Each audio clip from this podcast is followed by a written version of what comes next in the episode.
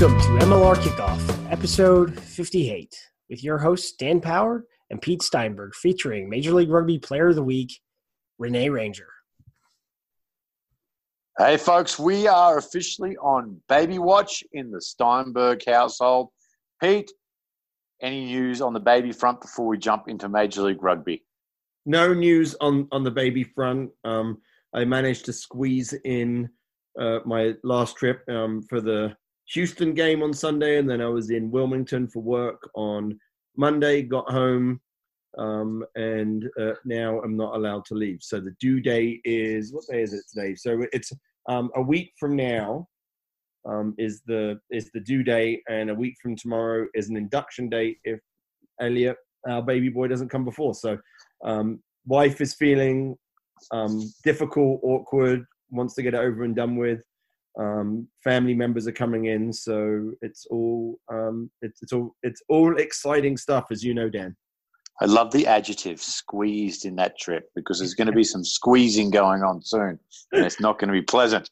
But we are here to talk Major League Rugby, not all the ins and outs of being a family man. So let's get into Major League Rugby. Big weekend, Pete. You and I pulled double duty on two games each. year in Colorado. I was in Seattle on Saturday, and then, like you said, together again on Sunday. But we're actually going to kick things off down in New Orleans, where San Diego ran out winners 25 21 over New Orleans Gold. And Pete, this uh, this was an interesting game. I was kind of keeping tabs on this as I travelled out to Seattle, and it looked like NOLA were in a pretty good spot going into the second half. But San Diego, they run them down at the end there, and NOLA unable to score any points in the second half. Pete, give me your thoughts on this one. Well, I mean, this was, um, you know, NOLA came out and, and they've, they've, they've done a great job of starting fast in a lot of games. And they came out and they played well. And they were the better team in the first half. I mean, they were beating the Legion, but the Legion are just really, really efficient in terms of how they play. And so, you know, they um, uh, they they're smart. They're, I mean, with Joe Pietersen back, they've got um, Burton and Pietersen that are kickers. Ma'a Nonu, I thought had um, his most impactful game. He had 11 ball carriers for 92 meters and three line breaks. I mean, he like like you know, if remember early on in the season they were kind of using him as a as a dummy. Well, they're not doing that anymore. They're getting the ball out into his hands um, and seeing what he can do. Um, got two tries, like really, really showing um, his his ability. And and you know, Nola, you know, struggled with territory. I mean, I'm I'm amazed at this. Right, uh, San Diego um, had seventy percent of the territory. It didn't and feel like that, did it, Pete? It, it didn't. It didn't that's feel like incredible that stat. when you when when you watch the game. Um, but you know when you when you look at it, so so when you go through all the stats here, and I'm I'm going to do some of them. So um, you know we'll take attacking stats, right? So Nola were 42% over the game line and 21% on the game line, and San Diego were 43% over the game line and 20% on the game. They basically have the same attacking stats. If you look at the defense, right? Um, and you say, uh, um, uh, you know, 85% tackles, uh, tackle rate for NOLA, 84% um, tackle rate for San Diego. Um, you know, ruck retention high, um, fast rucks, uh, you know, 72% for NOLA, 67. You, you go through all of this and you say, this is a really, really even game. Like scrums were even, um, lineouts were, were even you know maybe even a little bit of an edge to to Nola. Um, you know, Nola had a little bit more penalties, but it was just it was just a really even game. But it tells you just how efficient San Diego are when they get the ball. They just have so many weapons out wide, um, and you know, I, I think one of the big um, you know issues is that like Tim Maupin had four missed tackles, so that's out on the wing. But that's just because like San Diego out wide have so many playmakers. And I think that's the issue. So Nola played well with them, um, you know, was able to, to um, you know, match them in so many areas, but just didn't quite have the same number of, um, you know, X factor players out wide. Yeah, we also saw the return of Joe Pietersen too, one of the stars last year. What did you think of his first hit out playing at fullback? Position he's pretty comfortable at. Well, I mean, I think it's his natural position. So in his first year, that's where he played. And I think the goal was always to play him at fullback. In fact, last year, San Diego would do kind of like funky play, you know, moves where they would have him like pass Luke, get the ball back. In his in his one game in season one? Well, yeah, his one game in well, he, he came in as a fullback, right? So he was a fullback in season one. Are you, are you disagreeing with that, Aaron? No, just that he played only one game in season one, and that was in the playoffs. So it was just kind of funny to I, he. If you remember, he doesn't consider it having played because he only played the one game. Right. So, so he came in as a fullback. It's his natural position. Um, San Diego last year um, you know, did funky stuff to get him out wide with the ball in his hand. You know, he, he had a couple of just great breaks. He plays so well in space, keeps the ball in two hands, makes great decisions.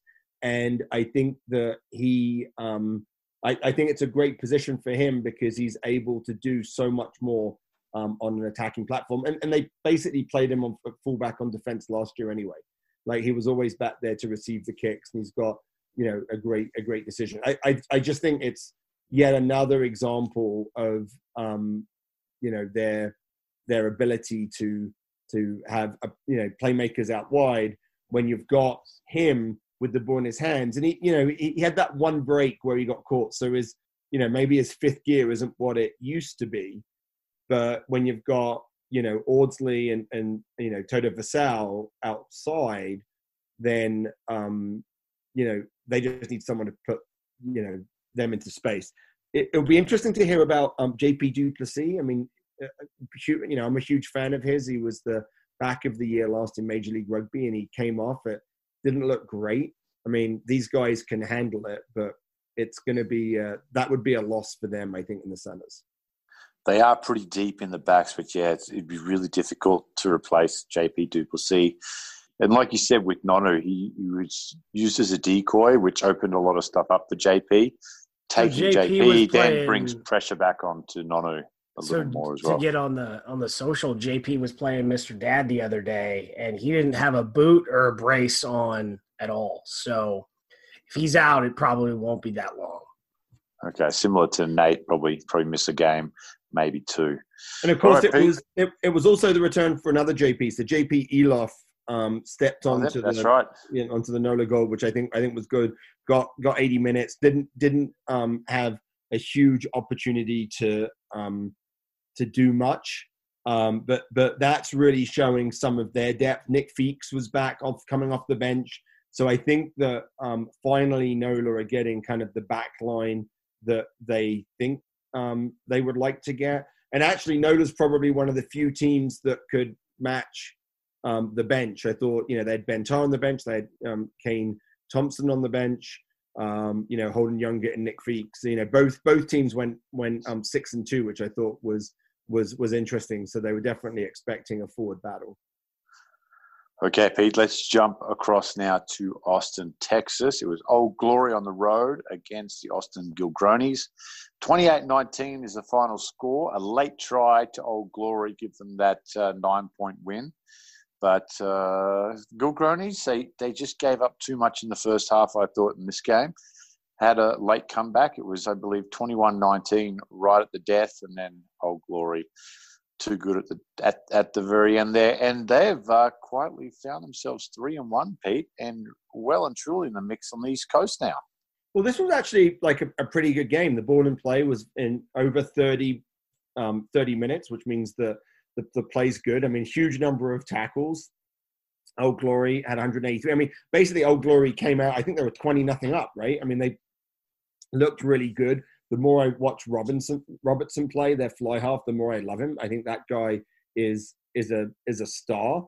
Um, and yeah, I think they're doing well. Mungo Mason for them is is is another. I mean, these this is an interesting team. This Old Glory team. Um, like they don't have very good set piece right? So they don't have a very good scrum. Their lineout's not great, but they but when they have the ball, right, they actually do really really good things with it. So even though they have, um, you know, they they have less of the ball than the opposition, they seem to do a really, really good job of creating, you know, line breaks, and their line breaks kind of like come from anywhere. Um, it, it's just, it's, it's. I, I think it's a really, really nice team. I, I have questions about their depth, which is sort of a question you have about all of the expansion teams, or maybe we can just say all teams except Toronto and San Diego. But you know, if if they could shore up their set piece, they're going to be difficult. They're going to be difficult to beat. Let me ask you this one, Pete. Have you seen a 65% game line percentage this season? That's, that's the highest. That's the highest I remember. Yeah, I don't think. I mean, I mean, so, game so, line 65% of the time. It's crazy. So, this is this is what allows um, Old Glory to be efficient, right? They're actually really, really good. Their forwards are very good at getting over the game line. That allows them to play quickly. It means the contest is really difficult for the defense. Um, but 65% is bad. I mean, I, I think that Austin need to, you know, they, they had some disconnections in their defense and they certainly lost, um, you know, some of their, some of their launch. And, you know, all three of their back row forwards missed three tackles. So Akina, Abdulmonem, um, and Sonny Toga all missed three tackles. And, you know, nine tackle losses in your back row is going to, is going to create that gain line number. All right, mate. We'll jump across to the Pacific Northwest now. It was uh, probably our first crazy weather game of the season. I'm trying to think if there's something else that's gone crazy. Nothing jumps out. Have we had snow yet? No, I'm not sure I don't if we had. So. I don't think so. I did this game with uh, Mike Tolkin, Matt Trouville up there for Fox Sports. It was Seattle, New England and uh, the Seawolves. It took them about 30 minutes, Pete, but they find their bite and get their first win of the year up there. 44 29 is the final score. Uh, much closer game than that, though. Uh, Seattle just took their opportunities when they presented them a little bit better than New England did in the second half. Have you had a chance to catch this one yet, mate? I, I have. And um, for about, what, like 12 or 13 minutes, either side of the half, Seattle looked like the best team in the league. Yeah. I mean, I mean, I mean, it was it was remarkable. They just, um, you know, you had the J.P. Smith try, and then you had the Nakai Penny try. I mean, when they got onto the front foot, they looked so so good. And you know, it, what a difference one player makes. Ben Cima, um, you know, an extra ten or fifteen meters on every kick. Um, I thought he played nice and flat. You know, I've I've said this before, and I'll keep saying it. Shalom Suniona needs to be their um, twelve um, and I think the signing of they re-signed um, uh, Rasalika, um, who is their natural 13. That was the 12-13 pairing they had the first two years. I think that's going to allow Sh- Shalom to stay at 12. And I think with um, you know JP Smith, Ben Cima, and Shalom at your 9, 10, 12, that's a combination that can get you over the game line and can get you playing. Um, you know, the, the Free Jack team is good. They've got some injuries and that's hurting them. But this is another team that is, um, you know, really playing some some good stuff. What was your takeaway from this game after you called it?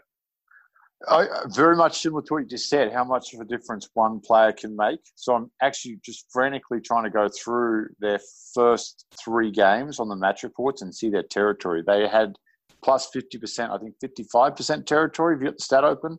They controlled in yep. this game. In this game. So it's yep. it's the first time this year they've been over 50. They went 46, 41, and 40 in their opening game. So all under 50% territory. Enter Ben Cima, and it's uh, it's quite a swing there, right? And it took him a little while to get the rhythm of the game. Uh, you saw a couple of his kicks weren't great. I think he missed the line with a couple of penalties as he kind of got adjusted to, to again. And um, but boy, not only did it make a difference in their kicking game, it allowed JP Smith just to play scrum half and right. focus on his game. And he, bounced back in the best way possible this week. Uh, probably, probably the best game, definitely, I've seen him this year. And looking back last year, maybe that Glendale game where he played 10 was a little better because of the circumstances. But man, it was good to see him back and in form. And Nakai Penny, I know you've been singing his praises all year, Pete. Uh, I, am on the, I'm on the penny train right now with you. Uh, I'm not in the front seat. I'm a couple rows behind you, but I'm on board and full steam ahead. That kid is an absolute workhorse, and if I'm Kingsley Jones, I'm very excited about a Nakai Penny future in the. Oh, I think that's right. In the Maple Leafs. Canada might have actually the two best sevens, well, at least informed sevens on, in the league with with Penny and Rumball with with Toronto. I think I think one of the challenges that um, New England had was penalties. So you know the last thing you want to do when when you've got a team that's just bringing their kicker back is is is give them a lot a lot of opportunity, and I think that's why they got that that territory benefit, and they really struggled defensively. So they had you know um, seven of their 14 penalties were on defense, and then four were in scrums. Um, and you know I, I know they've had some injuries in the front row, and and that's a bit of a struggle. And so I think that it's going to be, um, you know, an interesting, an interesting challenge for them that to can. You, they need to find a way to enhance their set piece um, and to enhance their defense um, in the season while they're traveling, and and that's and that's always that's always a a uh, um, a challenge. But they also, you know, we talked about um, game line, right? And so you know, the Free Jacks also got over the game line 65%. So we said we hadn't seen that before. We now we saw it in two games, and I think this is the challenge that um, that Seattle have is their seawall is not as strong as it has been. Um, and I think Nakai Penny's great in the open field. He's a great runner and a great tackler. He's not as good at the breakdown. They're not slowing that ball down as much as they used to, and that means that uh, um, they can't build their walls. So I think it's a it's a really interesting situation for them um, in terms of sort of um, for for the Seawolves to be able to kind of. Um, I mean, they need to start working that tackle contest, slowing that ball down. Otherwise, it's it's going to be um, a bit of a challenge. But but I'm I'm excited about about the Free Jacks. I don't think they they you know they feel like you know they're just not consistent, right? So they played pretty well at the start of the game. They were up and and, and they were pretty dominant, and then um, you know uh, a couple of a couple of missed tackles uh, I think were were um, you know were, were problematic for them. Yeah, it was uh, Tommy Tommy Oh my god, Tommy Mavina. I'll get it right eventually. Who really turned things around? A couple of long runs, fired Seattle up, and I got two things that I want to come out of this game. First, just want to give a shout out to all the Seawolves fans. Quite a few come up to me and just said how much they love you and the podcast, Pete. They said they're a little bit creeped out by me and Brad Tucker, and uh, but overall, glaring reviews for you and Aaron. I'm a little bit creepy, but they love the podcast overall. You guys are, you know, making up for my deficiencies. And the other one for New England is Ben Landry. What a signing! You pick up a big guy who's going to help the set piece, help with some carries. And Hadi Kiyama cannot get back soon enough for New England, I think. I, I walked away from that game very impressed with both sides. Seattle bouncing back, but I think New England have a lot to be excited about. That's a good-looking squad out there, and they will. Yeah. Uh, they'll bounce I mean, back look, as well. Josh Lawson's quality and is a real, real solid player. I mean, I think that um, you know probably you might want to play him at six, um, so because he's because he's so active. Uh, but Lock is across Major League Rugby the thinnest position. So to be able to get someone like Ben Landry, who's been playing professionally overseas, you know, Eagle, World Cup, all of that stuff, that's going to be a huge boost for them. And and and, and you're right, you know, if they can get their tight head prop back, I think that'll make a big difference. But you know, it's so great to see these uh, um, these expansion teams compete so well when we were so concerned, right? And it's showing you that you know there's there's depth in both the players that want to come here, but also depth in the in in the US player pool, right? That we Agreed. haven't got to the point that you know we're putting players out there that can't compete. You are one smart rooster. Speaking of roosters, we're going to go down to Houston, and it was New York, the RUNY Roosters, 31-23 over the Houston SaberCats. You and I were there. This was the CBS Sports game of the week. And for me, it was uh, who handled the win better not running into it, uh, who handled it better using the wind. And looks like New York did. They handled uh, the conditions and controlled the territory and end up getting the win there and a bonus point late as well. But I'll let you go on this one first because uh, you were you were right into this one. Well, I mean, this was a really interesting game. First of all, hate wind. Um, it's awful. It changes the game. You know, any other condition is equal to both sides, but wind makes it makes it really really difficult. And um, you know, New York, I thought used it territorially quite well. Um, and in the first half. But I think, you know, it was it was funny because Paul Healy said at halftime he thought it was a 20 point win, and I think it was like 21 3. And, and, and we weren't sure, right? We were like, maybe this is like, maybe three tries with this strong wind isn't enough. But the RUNY's defense in that second half, holding out Houston, was was really remarkable. And the reason why they couldn't get more than 21 points is because of the penalties. Like they they had 15 penalties. Um, you know, I think that they had, uh, um, you know, that it was, um, you know, they had a series of penalties in the first half. Let me have a look. It was one, two, three, four, five, six penalties in a row in the first half that just kept allowing Houston to relieve pressure with the wind in their face. And that was why it was only 21 points. And then in the second half, it was, you know, I think they were very, very lucky. There were lots of, um, you know, they, they defended very, very well, but there were lots of tackle, you know, not rolling away penalties. Um, you know, there were lots of defensive penalties that I thought the referee could have done something about, but it was none of it was actually inside the 22. And then finally, the, the choice of Houston to take um, the three points instead of kicking to the corner, uh, they did that um, several times. And I think that was, you know, that was where the game was lost. Like they, with the wind at their back, they had to get the tries, but they were just getting the three points. Yeah, it, tactically it was so interesting because that win just was another element altogether. So it made for a, a, pretty fascinating. With New York, they just didn't even look at three points. It was all kick to the well, corners, I, I think, go to our strength. Yeah, I mean, I mean, part of that is because of how good the RUNY lineout is and how much confidence they have in it. So you know, this is sort of one of these things where where you could look and you can say, well, RUNY won 75% of their lineout. So they, they won six and, and they lost two. Um, Houston had 17 lineouts, right? And they won 11, but 30% were scrappy.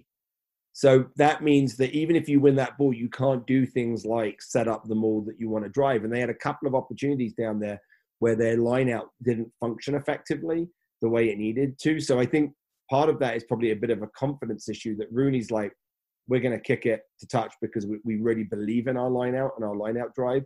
And it just isn't clear that Houston believe in it the same way. No, I agree with you there.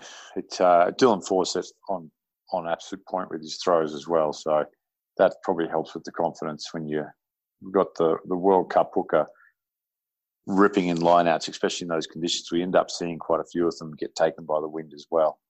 I don't oh, remember anything the word Dylan's, so he was very, yeah. very accurate. And, and and then let's let's get a call out for Nate Brakeley. You know, he was the player of the match, and this guy is like he's and he was probably like this in high school because he ended up going to Dartmouth, and he's like a data analyst and super super smart. But he's a curve buster when it comes to to statistics. Like you just hope that the other RUNY forwards aren't measured on the curve. So, 28 tackles, zero missed right? And eight tackle assists. So he was involved in 36 tackles, which is nuts. 41 ruck entries, which is down from his normal. Right, that's actually quite yeah. low for him. I think and they then, may have given him the tap on the shoulder after last week and said, "Just calm down." Um, and then you know, uh, I think it's like, uh, uh what do I have here? I can't read. Nin- Nineteen. So he still he still hit 19, sixty. Yeah, he still hit 60, oh, so 19 uh, defensive rack entry. I mean, it's like it's it it, it really is and he was their main line out guy.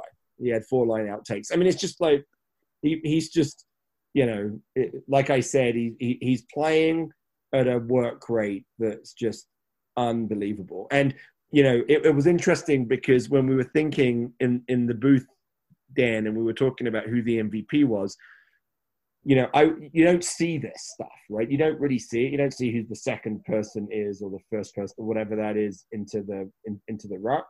Um, but he made, you know, he was amazing in the lineout, and he made two tackles in the open field where he chased back from a break, and if he wasn't there, it was it, it, it was a try. And so it was like that kind of work rate that this guy brings to the table is just crazy. Let me just tell everyone, I get, I get a lot of flack about my man crushes, you know, the Brad Tuckers of the world, but if I I have never had another human being look at me the way that Pete Steinberg looked at Nate Brakeley when he was getting interviewed for Player of the Match. He was just gushing. It was like his cheeks were rosy. There was a smile ear to ear. He's like, "Oh my god, you know, he play rugby, can crunch data. What can't this guy do?" And I'm like, "Well, looks like you got yourself a man crush, Pete." Yeah, yeah a bit of one. A bit of Yeah, one. you, you picked a good one. I Let's did. jump on to our team. Oh, hold on, hold was- on. Oh, oh, oh, oh, Oh, sorry, hold on, sorry. Because I want to give I want to give Houston some some props here, right? I mean, Okay. so I- so I you know we that's okay. We uh you know we we talked to the couple a couple of the Houston guys, and they were like, "Hey, this uh, Thomas Morani outside center, he's he's a real game breaker," and they lost him in the first half. And I think this game might have been a little different if he had been um, if, if if he'd been healthy, because what they really lacked was they lacked someone with the footwork to be able to create something themselves.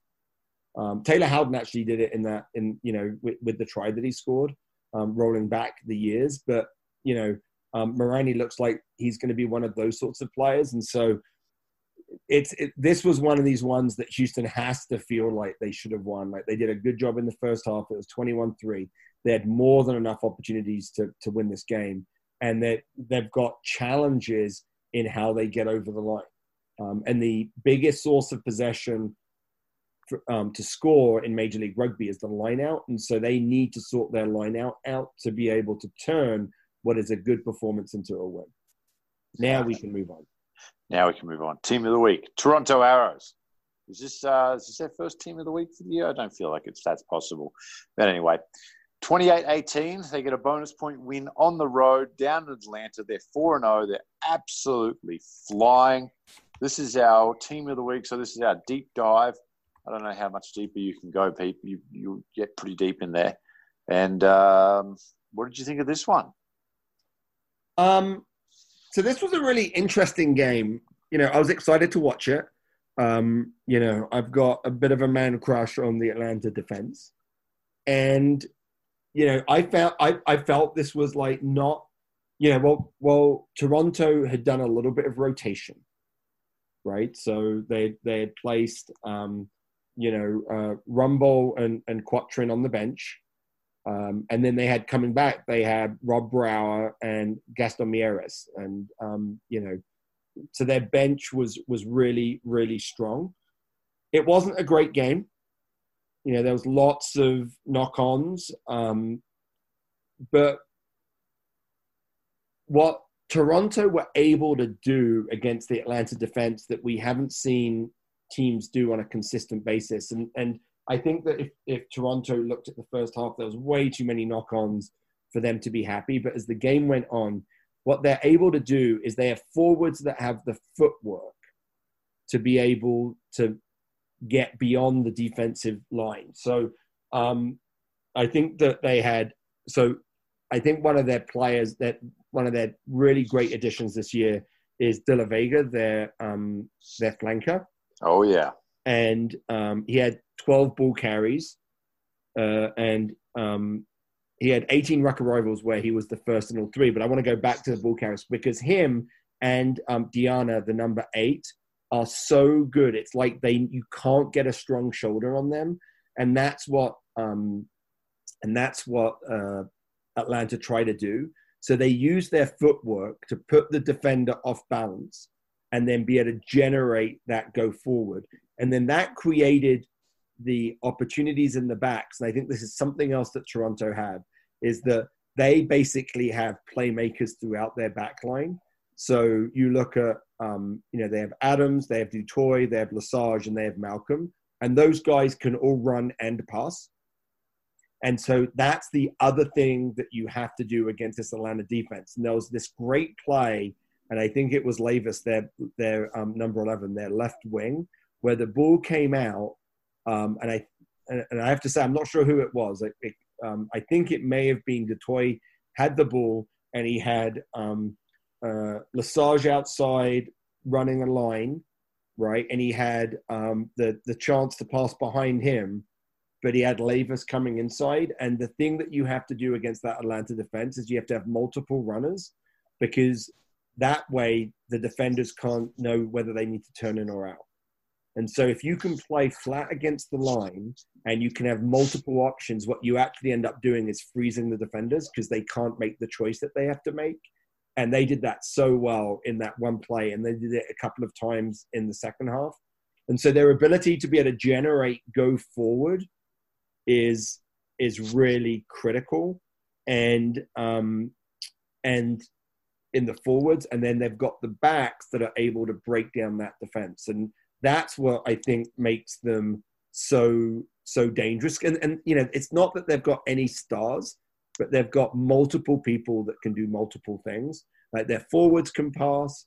Um, you know, they often you can often see their forward being a distributor or a playmaker up up on the line. Like all of their players can do that. And there was there, there was one stat that really stood out on me. I mean, I'm you know, so I'm getting a little nerdy here, right? So, but there's one stat that that really um, stood out for me, which was um, the challenge, which is kicking out, you know, so kicking um, to exit your 22. Toronto were at 60%. And this is, you know, Atlanta were at 33%. So a third of the time that Atlanta kicked from their 22, they didn't end up leaving their 22. So that could happen because the kick wasn't very good and it didn't go very far. Or it could be the kick happened and and that Toronto were able to counter back into the 22. But that made it very very difficult for Atlanta to be able to to to like play in the right parts of the field. So they always found themselves in their own half, and they always found themselves, um, you know, struggling to be able to put the pressure on Toronto. But this, I don't, I don't think this was a great Toronto, you know, um, uh, performance. Uh, their, you know, impact off the bench. I mean, I think Rumball came on and like almost immediately got a turnover at the tackle. Um, but you know, and and Mieres, you know, came on and played 20 minutes, and I think he had a line break. Um, he had two line breaks in the 20 minutes that he had. I mean, that guy's just like beautiful to watch. So their bench is the thing that really made it difficult for Atlanta to come back. You like a deep dive on the stats. I'm going to deep dive onto the emotional side of things and you actually were about to touch on it then, where you said not a great Toronto performance. I'm going to tell you why it was a great Toronto performance. And statistically speaking, not at their best. But here's what I saw going into this game it's the fourth week of a road trip that they've been on that has taken them all over the country. They've gone to Vegas, uh, they went to Seattle. Where were they week one? We did that game too, I think. Um, where were they? Week week one. Finally, we want Aaron to step in and help us, and he's quiet. Yeah, he's on mute. But anyway, not only that, but last week they play against a team that knocked them out of the semi-final. So huge emotional charge up to play Seattle in Seattle, then get the win. Then you're on a short turnaround travel to a very dangerous side in Atlanta, who you know have rested players to beat you at home on this game they've circled this game as a big win. So now the emotional roller coaster goes down during the week because you've just beat Seattle. You're exhausted from travel. You're going against a very dangerous side down there who you know are coming for you. You go down and you still get the win. And to me, that's championship qualities right there. Yeah, I, so, I, mean, I mean, I mean, you're right. And actually, I think they're planning on staying in Atlanta for the rest of the week before they come up to Colorado. Um, and I think that's their, you know, it's it's it's their opportunity to kind of bond and and you know get a full uh, a full week's training, which which they haven't had. Uh, but no, I, I, I agree with that. I mean, I think like the rotation was smart. Um, they've they've got depth. I think you know it's it's it's it's interesting. I, I still feel like maybe they they miss a little bit. Sort of like you know they've got guys that finish, but I'm not sure that they've got guys that can create. Um, you know their scrum is certainly you know, Pete, they were in Austin. You and I did that game. Thirty-eight oh to ten. They beat Zags. we were we were there. We were there. The it's like, it all, it's like what what are we going to be like in June? I have no like idea. I, like I hope I can remember your name, Dan. I know. I feel like it might, you know, um, but but you know, so they've got a very good scrum. Their line out isn't quite as good. Um, it was it was a bit it, it was a bit uh um a bit off off uh, um uh, like the timing was off. They had some scrappy, but remember they don't have Mike Sheppard. So he's been he's been really key to them. So the fact that they're still winning without sort of one of their key lineout guys, I mean, it's it's going to be it's it's interesting. It's hard to find a um, you know an issue with with Toronto, and you know I think it, it's early, but everyone's sort of beginning to whisper about the Toronto San Diego final. I know, I know. If you don't want to get ahead of yourself, injury stuff like that, who knows what's going to happen? But yeah, as if you had to call it right now, that would be the safest bet you could make. All right, we'll jump back in the schedule and I'll explain why in a little bit. Colorado, Utah at Infinity Park, 22 14. Colorado get their first win of the year.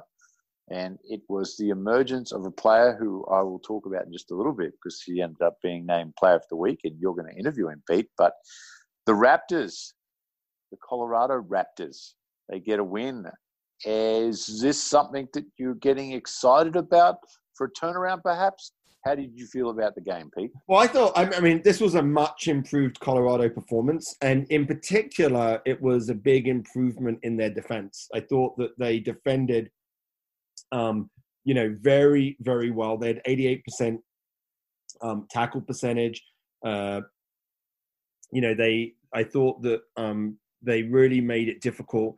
Uh, you know, the guy that you keep mysteriously talking about is Rene Ranger. And I think one of the things that doesn't show up in his stats, despite that he had a great game, was the number of times that he prevented Utah from going wide by launching outside and launching up. And you could see Schulte, the Utah um, fly half keep getting the ball, looking outside and seeing Rene Ranger in his p- passing lanes. Um, he also came up and, and, and, gave a couple of big hits and got his got his timing right. Um, I thought what was really interesting about this game for me was um, the two attacking philosophies. So Colorado definitely wanted to keep the ball in their hands a little bit more. They had um, Adam Alifa at ten, um, definitely a running, um, you know, much more of a of a running fly half, and they they changed their system. So they went from a 242 to a 1331. And, and that's actually a description of the of the of the forwards as they stretch across the field. So in 242, you have two forwards out wide, you have a group of forwards in the middle, and you have two forwards out wide. Um, and uh, it's like to me, that's a system that you say we, we we're struggling a little bit to hold on to the ball. So we're going to put in extra players. So you're really looking at three player rucks. The advantage you have in it is that you can do more with those four forwards in the middle, so you can create some interesting structures. But it's but the modern game is much more about um, one three three one or some version of that, and that allows you to play a little bit quicker. And I think that's what Colorado did. Um, I think it was partly Adam Alifa. I think it was partly um, like the one three three one um, because it allows you to actually get those two pods of forwards very quickly to play. Um, that made it very difficult for Utah to be able to reset their defense. I thought it was, you know, it, it was it was a, a, great decision by Pete Borlase. It's hard to they'd, they'd practiced two four two um, all season, and then went to a one three three one. Of course, it's what they played last year, so maybe for a lot Pete, of those players, that that gets a, a little interesting because in season one, so if we go back to season one, they were one three three one. Last year they had morphed to the one three two two. So in reality, they just junked a whole system to install a two four two, and then are junking another system. So I, you guys mentioned the installation of the one three three one during the broadcast. So now, in context, I mean it's kind of impressive. Well, I think um, I, I think that um, it's a uh, so I don't think like like to me, I think the easiest thing that you can do in rugby is put in structure. Like like if if you know the hardest thing to do is to do the stuff without structure. I think the challenge is that most coaches put in structure early because it's what they're comfortable with and they can see really easy. You can see results really easily. So when you go to a one three three one, it's not it's often not a problem if people aren't exactly in the right position because your forwards are still in the middle of the field, so they can st- still source the breakdown. I think what it allowed them to do that's different than the rest of this season is the ability for them just to be able to play quickly. And then that opened up some space that they had out wide. It was also really interesting that they found a lot of space right over the top or next to the ruck, which was a um, a Utah floor. What was interesting about Utah's play was that, and I think you're going to see more of this against Colorado, is that what they said is, you know, the Colorado Wings aren't very good at, um, you know, they're, they're very good runners.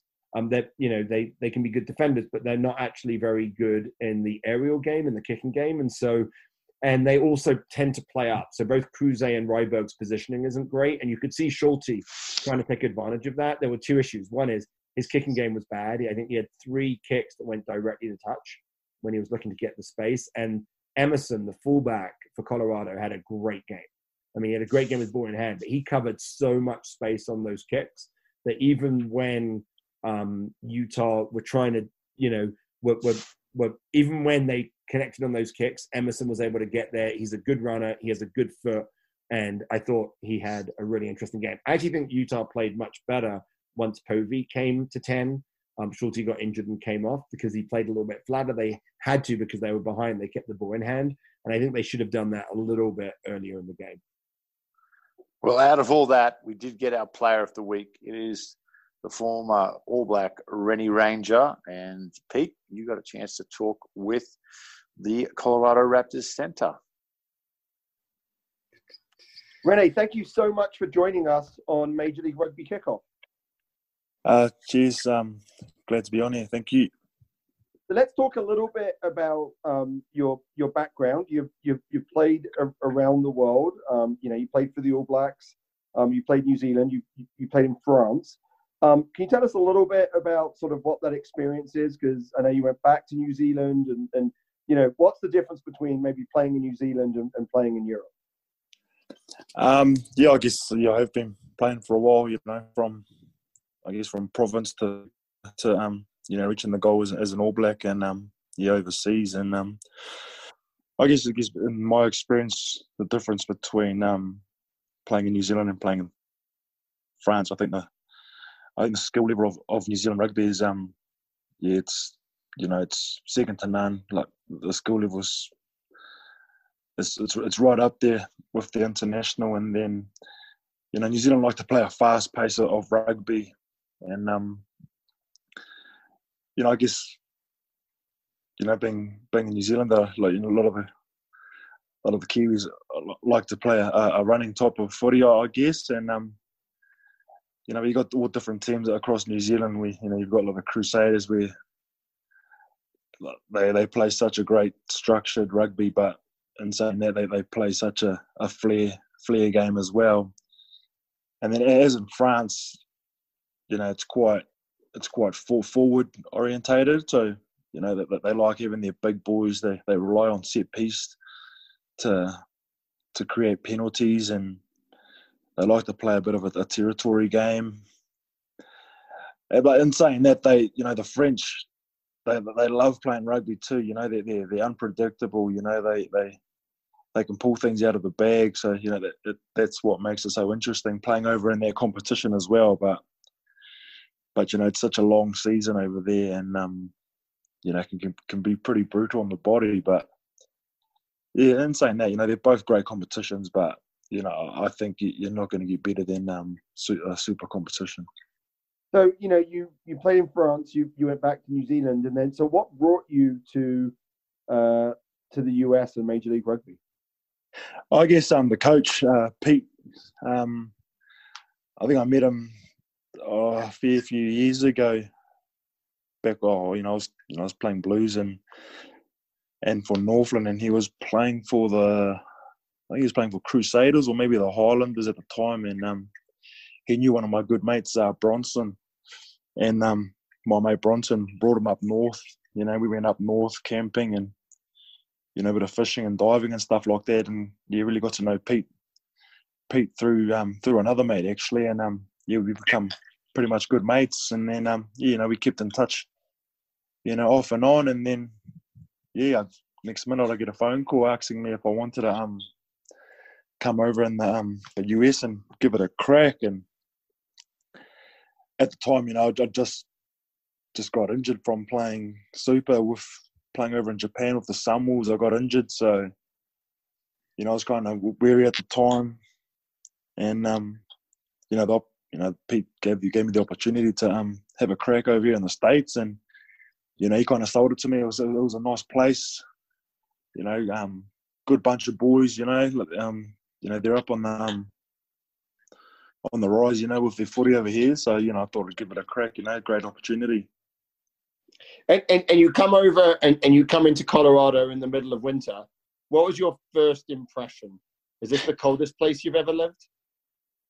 Uh, yeah, well, when he sold it to me, he said it was, you know, it's sunny. It's the weather's pretty unreal over here. And then I think, yeah, I, I landed and it was just, it was just snowing, cold and windy, and I, I was just like, what the hell am I doing here?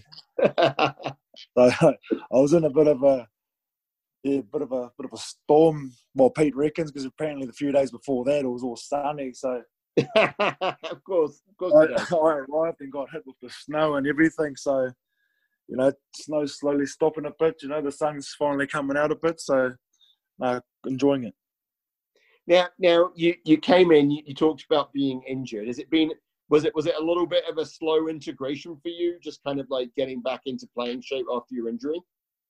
Yes, I got yeah, I got injured pretty early uh, early in um, the season last year in Super Rugby. In the, oh, it was probably the first game of um, Super actually, and then I had my operation in March, and so I, yeah, you know, I'd been do, doing my recovery and rehab pretty much all year, and coming to um, the province, the province the the Mitre 10 Cup season back in New Zealand. I was hoping to try and get a few games in for that, but with um, trying to come back early, you know, you, you start getting delays with your injuries and stuff like this. You get too keen, and then so I had a bit of a break again, and then once I kind of found out Pete was keen, and then I started, you know, getting back into the rehab and back into training again. So pretty bit of a slow into into you know to to get in there. Like I'm still trying to find my feet still trying to get used to this um the climate here, the um you know being above sea level and stuff. So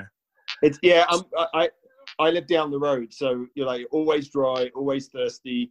Your lungs are always busting, right? It's it, it is it's it feels like a little bit of a different world. Oh, it is. Um, I wake up every morning with the dry throat, so I've got to drink water. You've got to pretty much drink, you know, fluids during the whole day. So just just keep your nose and your and your mouth, you know, moist, I guess. But um, you know, like slowly getting used to it. You know, slowly um finding my feet back in the game. You know, it's almost you know that eleven months being out of the game, so still still trying to tick all the boxes and, and find my feet.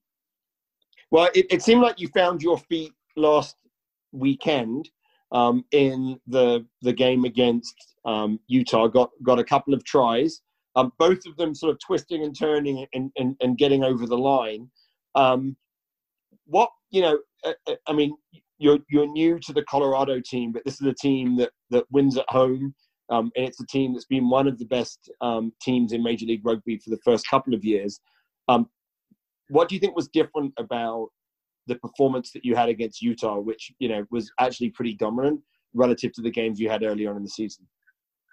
Yeah, I guess just um, I think at the start of the season we, we might have put too much pressure pressure on ourselves as a team. You know, maybe, but you know, I think the, the preparation to the week against Utah, you know, we we really had to look at ourselves, and um, you know, we, knew Utah were a big bunch of boys, and so we we really had to do our homework, and um, you know, big kudos to the to our forwards. You know, they really stepped up and um, set a good platform for, for, for us backs and um, you know we we ended up reaping the the rewards. So yeah, I think it comes down to good preparation and, a good training week. Now, one of the things that was interesting for me when I, you know, I, I, was commentating on that game was that you seemed to be leaving the defensive line a little bit early and trying to shut down that Utah's outside attack.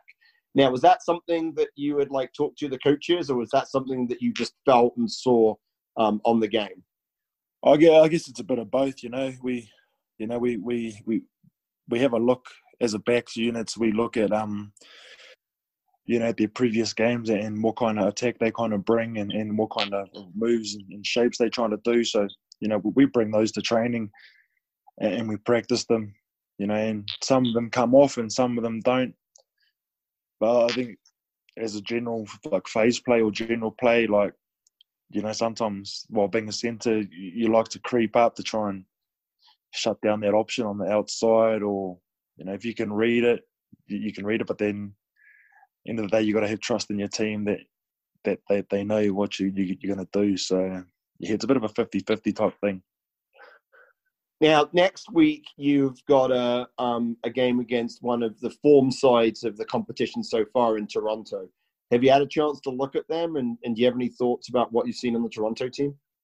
Yeah, yeah, no, we've we've done our preview, preview and, and our, our review uh, against the Toronto side, and you know we, we, know they're a they're a well well structured side. You know, they have some great some great names in, their team, and you know they've been together for a while, I guess. And um, I guess for us, you know, it's, a, it's another opportunity to to play against uh, another great side, you know, and test ourselves and playing playing within within our structures, you know, and just just putting pressure on, on their moves and and on their strikes, and just again our forwards our forwards have got to step up again um, this Friday night. So you know we um, have prepared well in this week, and I know we played Saturday, and I think they played Sunday, so so they've had a bit of a short week. So you know, it could be another opportunity for us to to take that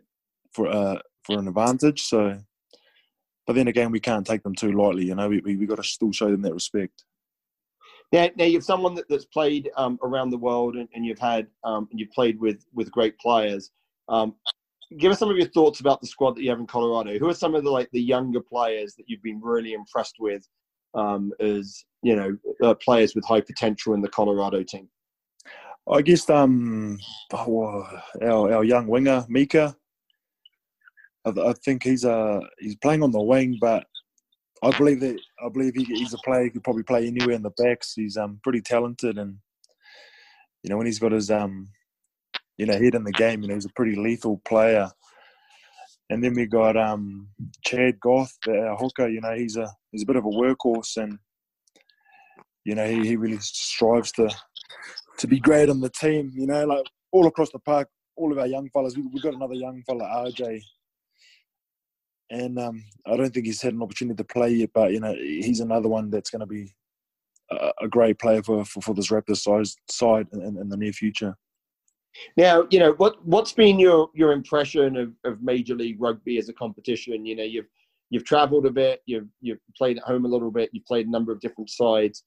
You know, it, obviously this is a developing competition, but what's been your impression? What what do you think some of the strengths of the competition are, and where do you think um, the competition needs to improve? Yeah, it's a pretty unpredictable uh, competition. Uh, I think at the moment, like, like like you said, it's still growing. Like like in um like you said, with having like players come in and, and each different team, you know, with the with the caliber of like you know Ma'a Nonu, um, Bustero, you know, like they're they're bringing, you know, their, their skill set and you know their, their experience in team side. So, like skill wise, is um slowly getting up there. Like I, I reckon it's probably still a bit under, but you know, like in saying that, like some teams have been playing real well. So it's like you said, it's a competition on, the go, and I reckon it's going to succeed. Yeah. Um, do you have anyone in New Zealand following it? Is there like any talk in New Zealand about Major League Rugby? I mean, they can watch it on on Facebook. I think. Um, yeah, well, I've got if, a lot. If overseas, I've got a lot of um, friends and family. Um, yeah, they've been watching on the Major League um, page or Facebook page, and um, uh, it's, it's quite a big talk back at home at the moment. Actually, like um, I think a, a lot of players are real keen to, to get over and try their trade here here in the states. So you know, it's it's just pretty big talking point in New Zealand at the moment. So you know, they'd be surprised if some more Kiwis start coming over. You know. Are there, are there guys reaching out to you saying, "Hey, what's it like? Can you put me in touch with people? Are people re- are they that active right now?" yeah, I've, I've got a few fellas like asking me, asking me to try and um to get over, you know, to see if there's any sort of connections. but you know, like I think I think there's rumours of two teams joining again next year. You know, so I've got players asking me about other other teams, but you know, like I guess the word's getting around back in New Zealand, I guess Australia, even in South Africa. You know, it's one of those competitions that, that that's going to grow.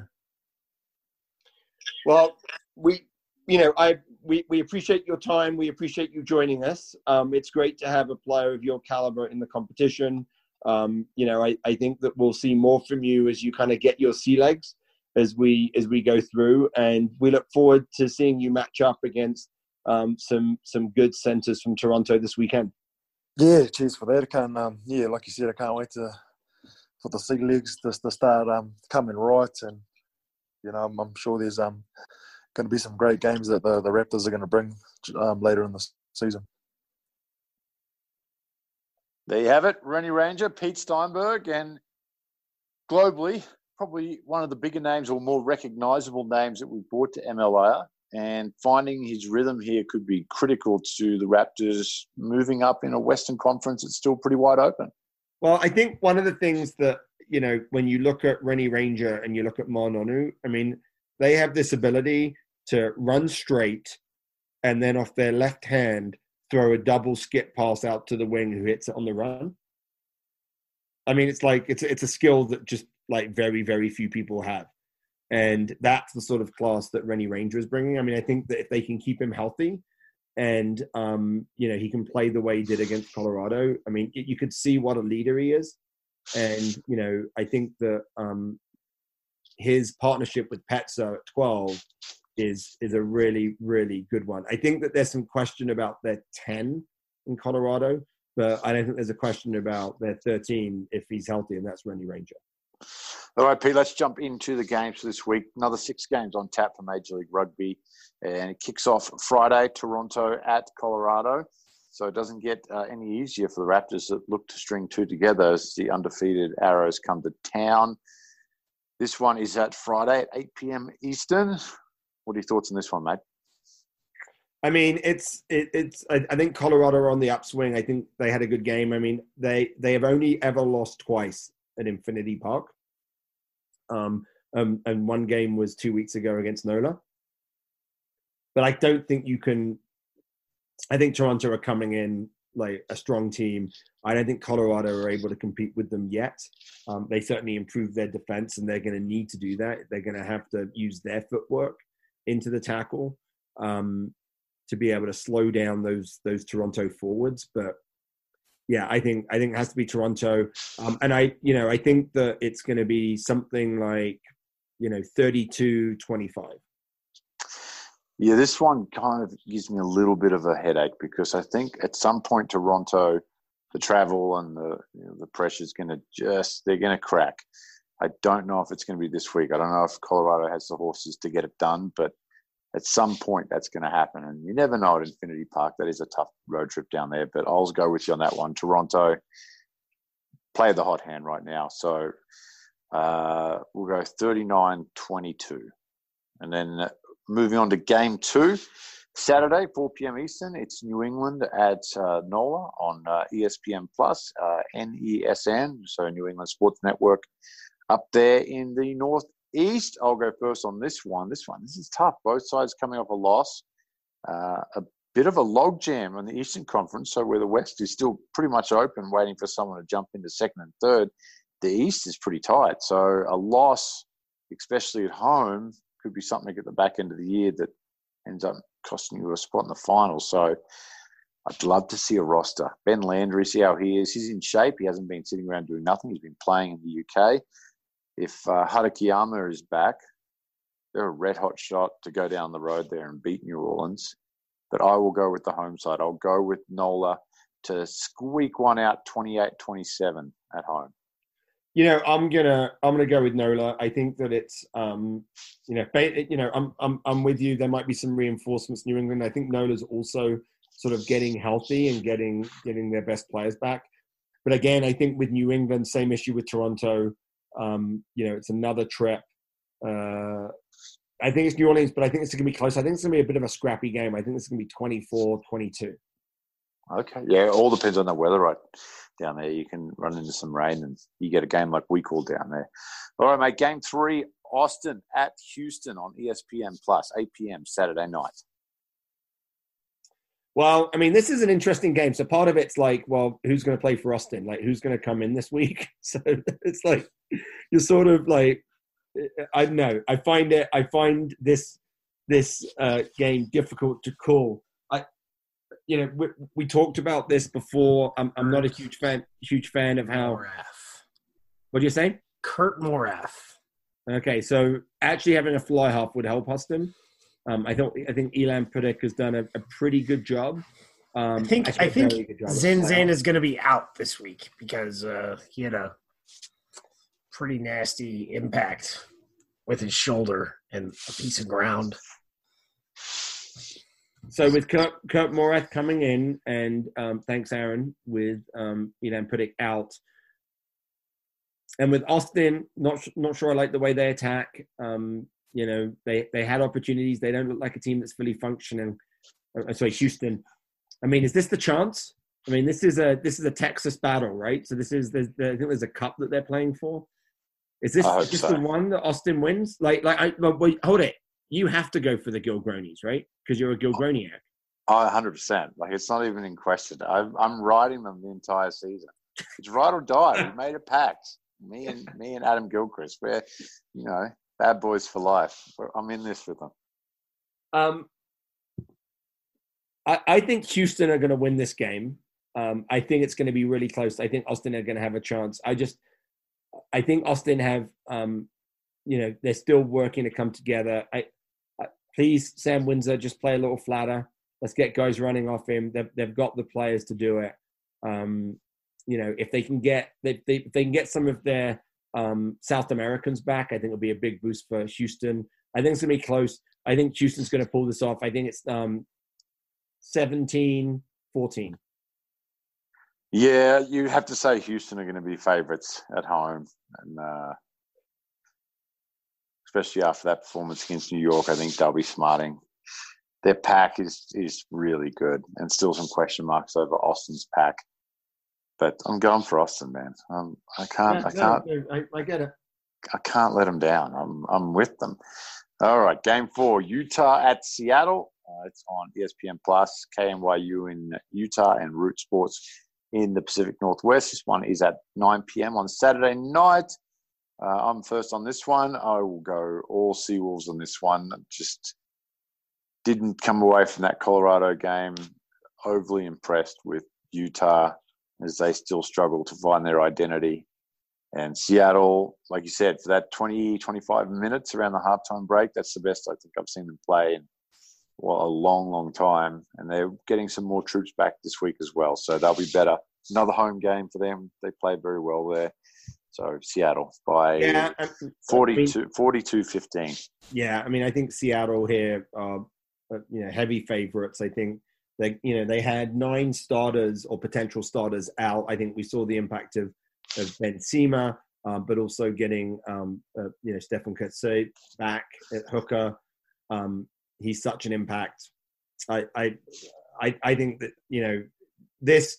To be fair, Utah, you know, have have a history of going in Seattle and playing better than you think, right? Didn't they do that Yeah. last year? Yeah, they had a So- draw there last year. Yeah, um, but I, I can't see it this year. I think it's gonna be a little closer than you said because I think Utah do bring some some some quality players, um, and I think they've got a great coaching staff, and, and I think that it'll it'll there'll be an interesting battle in the set piece that's there. But I think it's going to be um, Seattle twenty eight, um, Utah seventeen. Alrighty, Sunday night, mate. It's CBS Sports Game of the Week, 6 p.m. Atlanta at Old Glory. Uh, normally, you'd be out there with me, but you are, like I said, you're on baby watch, so you are grounded. Who do you think you can call this one? I'm not going to call this one because I am calling this one, but who, what do you think? You know, this is this is such an interesting game. I'm really excited to watch this. Um, I hope that uh, I'm not in the hospital at that point. You know, that it, it, would it be bad if if I had my iPad, you know, while my wife's pushing? What? Uh, it's your second. It's your sec- It's your second one, Pete. Doesn't even count. Don't worry. As long as So, you're for the um, first. So, so this is this is one of the most intriguing games for me because if you'd said two two weeks ago, I'd be like, this is definitely Atlanta. Atlanta's like the pick of the East, but DC. I mean, you know, it it, to, it if they can fix their set piece, they can play with anyone. Um, and that's going to be the, the real key. They're at home, you know. They they they sell out, you know, you know the uh, Cardinal Stadium. This is gonna be tough. So I, I'm. It's it's hard for me to pick against Atlanta, but I think I'm going to have to. Here. I think, but I think so. I think home field advantage is going to be key. Um, I think that uh, DC win this, but I think it's going to be really close. So I'm going to say it's going to be um, 28-27. I mean, it's a toss of the coin. Yeah, DC never beaten at home. They're one from one. All right. Game six, Sunday, 7 Eastern. It's New York at San Diego. We had uh, one semi-final last week, not the week just gone, the week before, Seattle, uh, Toronto. Now we have New York, San Diego, the other semi-final from last year. Uh, oh, I've got to go first on this one, don't I? Um, oh, this is tough because JP's out. Well, JP's out and Nate's out. You're starting to thin the troops a little bit, and you're not too worried about your starting 15 because they are pretty deep. I'm just starting to worry about 21, 22, 23 at that point. I mean, I mean, I mean, and if RUNY, there's another injury. Hmm. I mean, I mean, RUNY are thin all over the place because they didn't get some of the players they thought they were going to get. I mean, I don't think that's the. Well, picking up I mean, I mean, Hunko all you're saying and, is and that Charlie San Diego is aren't going to be amazing. They just might be very good. They're gonna, they, and they're so tough to beat at home. That is that is a long road trip. New York to San Diego. So they went Houston home. Now New, yeah, I'll go San Diego. And you're going to go for New York, aren't you? No, I'm going to go with San Diego. And So you're going yeah, San Diego. I, I really like what Greg McWilliams is doing with um, with with RUNY. I mean, it's really hard to sort of have a plan and then um, you know find out that you're not going to get some of the players that you built the plan around. Um, so I think he's doing a really good job of maximizing the potential. But I think that um, there's just too many horses for San Diego. I, I, guess what I'm what I, what I'd be interesting interested to see here is um, you know is RUNY able to you know because their defense against Houston was excellent, and you know they've got some of the athletes in the backs that I think can compete. So the question that I would have is that can the RUNY defense put some pressure on the San Diego um, attack that we you know that they haven't really been under yet? And if they can do that and they can force some errors, I think RUNY have some of the players that can do some damage. And so, um, you know, I, I don't think this is, you know, it- it's, I think this is an easy pick, but I don't think it's an easy win for San Diego. So I think this is going to be um, uh, San Diego 25, RUNY 18. All right, I'll go 25 22 at the same. That wraps it up. Hey, Pete, we got some reviews through the week. You want me to read you them? Yeah. We got, uh, we got some new reviews. So these came off the uh, Apple Podcast app. As you can tell, I'm very well versed in this stuff. So fantastic podcast from Seawolves. So we already gave our Seawolves fan a shout out. So thanks again to all our fans up in Seattle. We love the Pacific Northwest. Pete, Dan, and Aaron provide a great point of view on MLR with access to teams and players along with great analysis week to week. Keep up the great work. I think the uh, great analysis is for you, Pete. The next one. Every one now and then, every now and then, every now and then, you you you, you have some good analysis. I know. I just I have a lot of stuff written down, and then I'm, you just read it or you beat me to it. You're just a super coach. I can't keep up. Next one is Love It from Jay Kettle. Great podcast. I especially like hearing the coaching aspects about the different offensive and defensive schemes. We know who that is, don't we, Pete? Uh, that each team's use and how they'll match up each week. Go Gilgronis, rugby nerd over and out. A fellow Gilgroniac, Jay Kettle. You're the man. Thank you. Or woman. There you go. Could be either or. Uh, next, love the podcast by Samuel Up. Thank you for keeping me updated on everything MLR. Can't wait for some teams to pop up in the heart of America. Kansas City in all capitals. Go Pat Mahomes, Andy Reid. We love our Chiefs.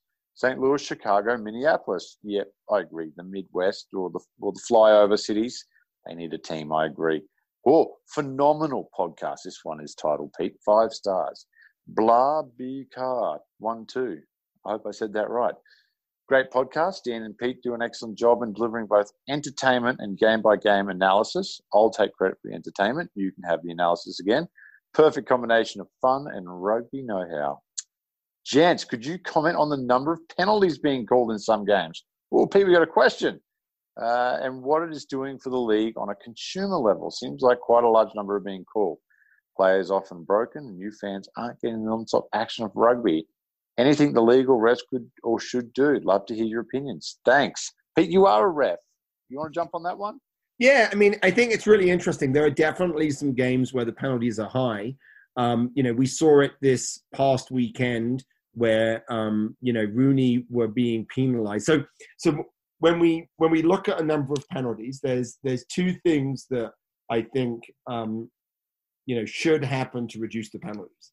So number one is that you need referees to talk, and I, and I think if there's something that you know the the referees that Rich, Richard Every um, you know is probably working on consistently is getting team getting referees to talk players out of penalties. So what the what the referee will do is he'll tell a player, "Hey, you're doing something wrong," and if they correct it, he won't penalize them as long as it hasn't affected play.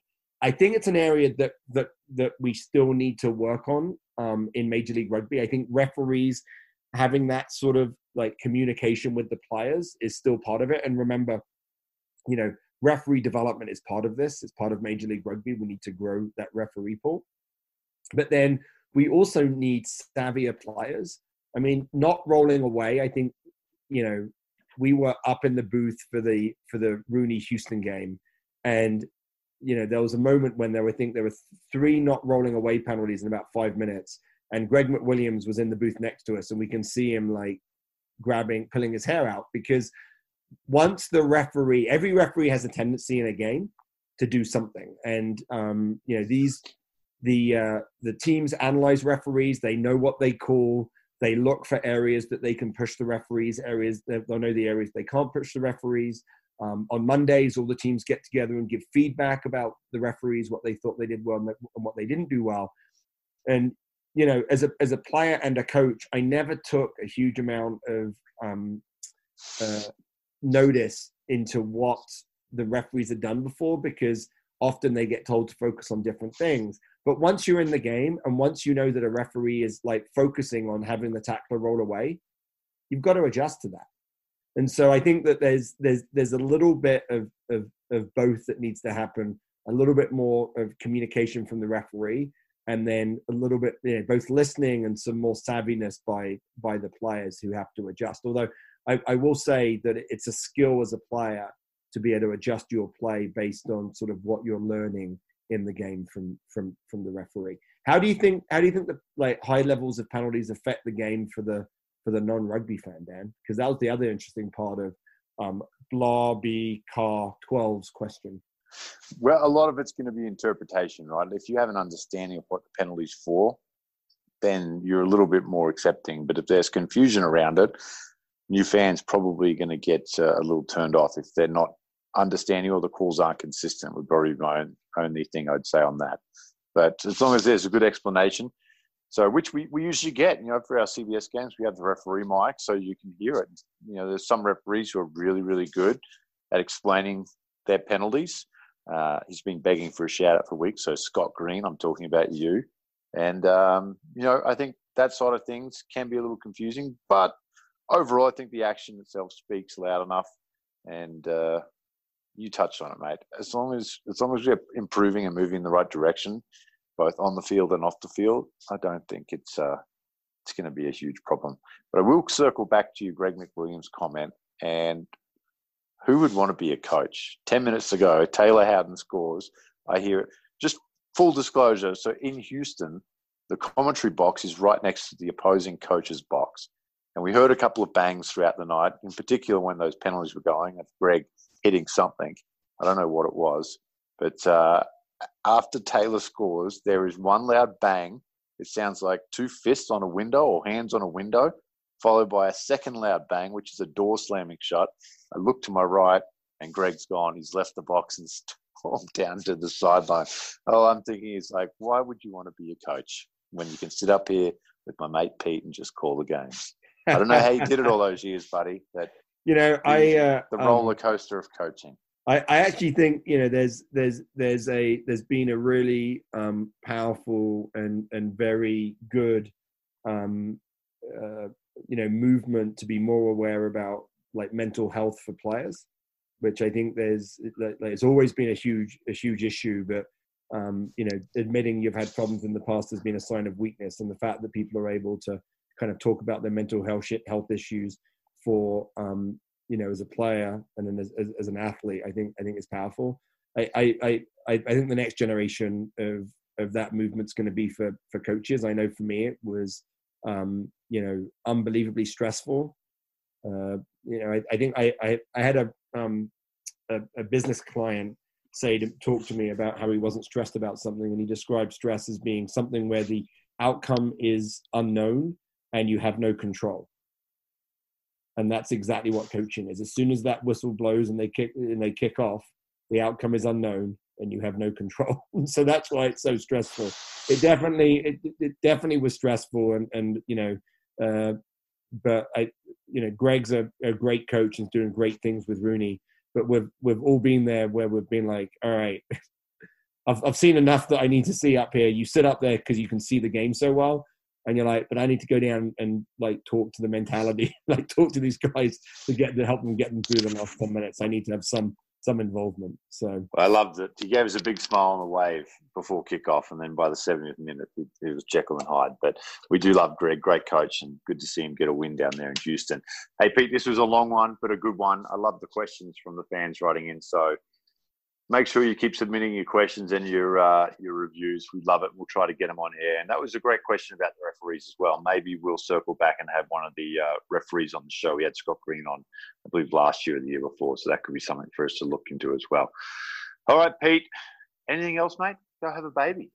I, I, I will. I will. I will go have a baby. I, I am going to enjoy um, staying at home this weekend, I, am going to enjoy um, watching as much of the Major League Rugby games live as I can, which is always a bit of a problem when you're traveling. But um, have a great call in DC, and uh, um, you know we'll we'll be back on ne- next week, probably with a baby. I love it. Can't wait. Little Elliot on the way. So, for Pete Steinberg, Aaron Castro, I'm Dan Power. This is the MLR Kickoff Podcast.